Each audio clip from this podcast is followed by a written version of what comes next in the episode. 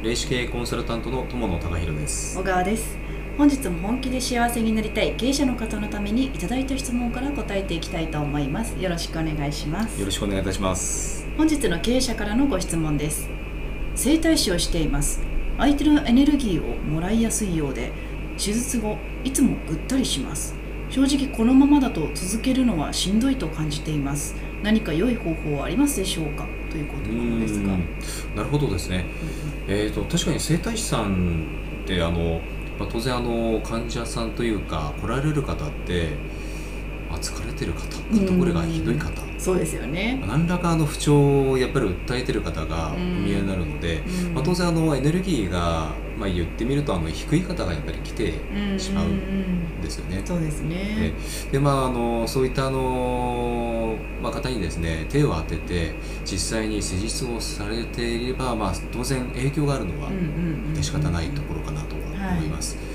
で、えっと、あのこういったご相談実はの結構多くてですね、えっと、私もあのこういったご相談いただいた場合にすぐにお答えするのは、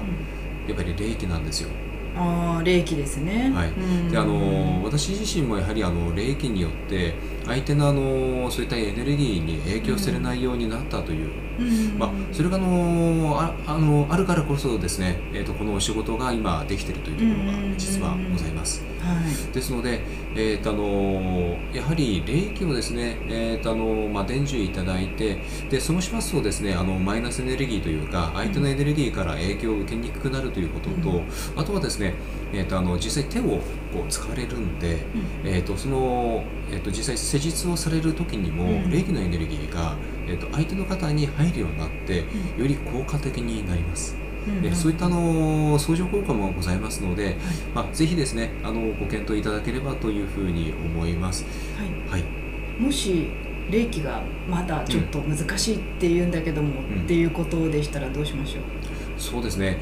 あのご自身でですね、えーと、何らかの形でバリアっていうのは貼ることってできるんですよ。えー、で例えばですね、うん、えーと、始める前に、えーと、自分自身あの患者さんというかそのお相手の方がいる中でできないとは思うんでああくまでも自分の心の中でやる必要があるんですけども、例えばですね、えー、とこれです。これもはいで心の中で打ってみてください、うんうんうん、で終わった後も、えーと、それをやるようにしてみてください、でそれだけでもリセットすることができるはずなので。なるほど、はい、これも一つの方法です。わかりました、はい、えー、本日の質問は整体師をしています。相手のエネルギーをもらいやすいようで施術後いつもぐったりします。正直このままだと続けるのはしんどいと感じています。何か良い方法ありますでしょうか？でした。ありがとうございました。ありがとうございました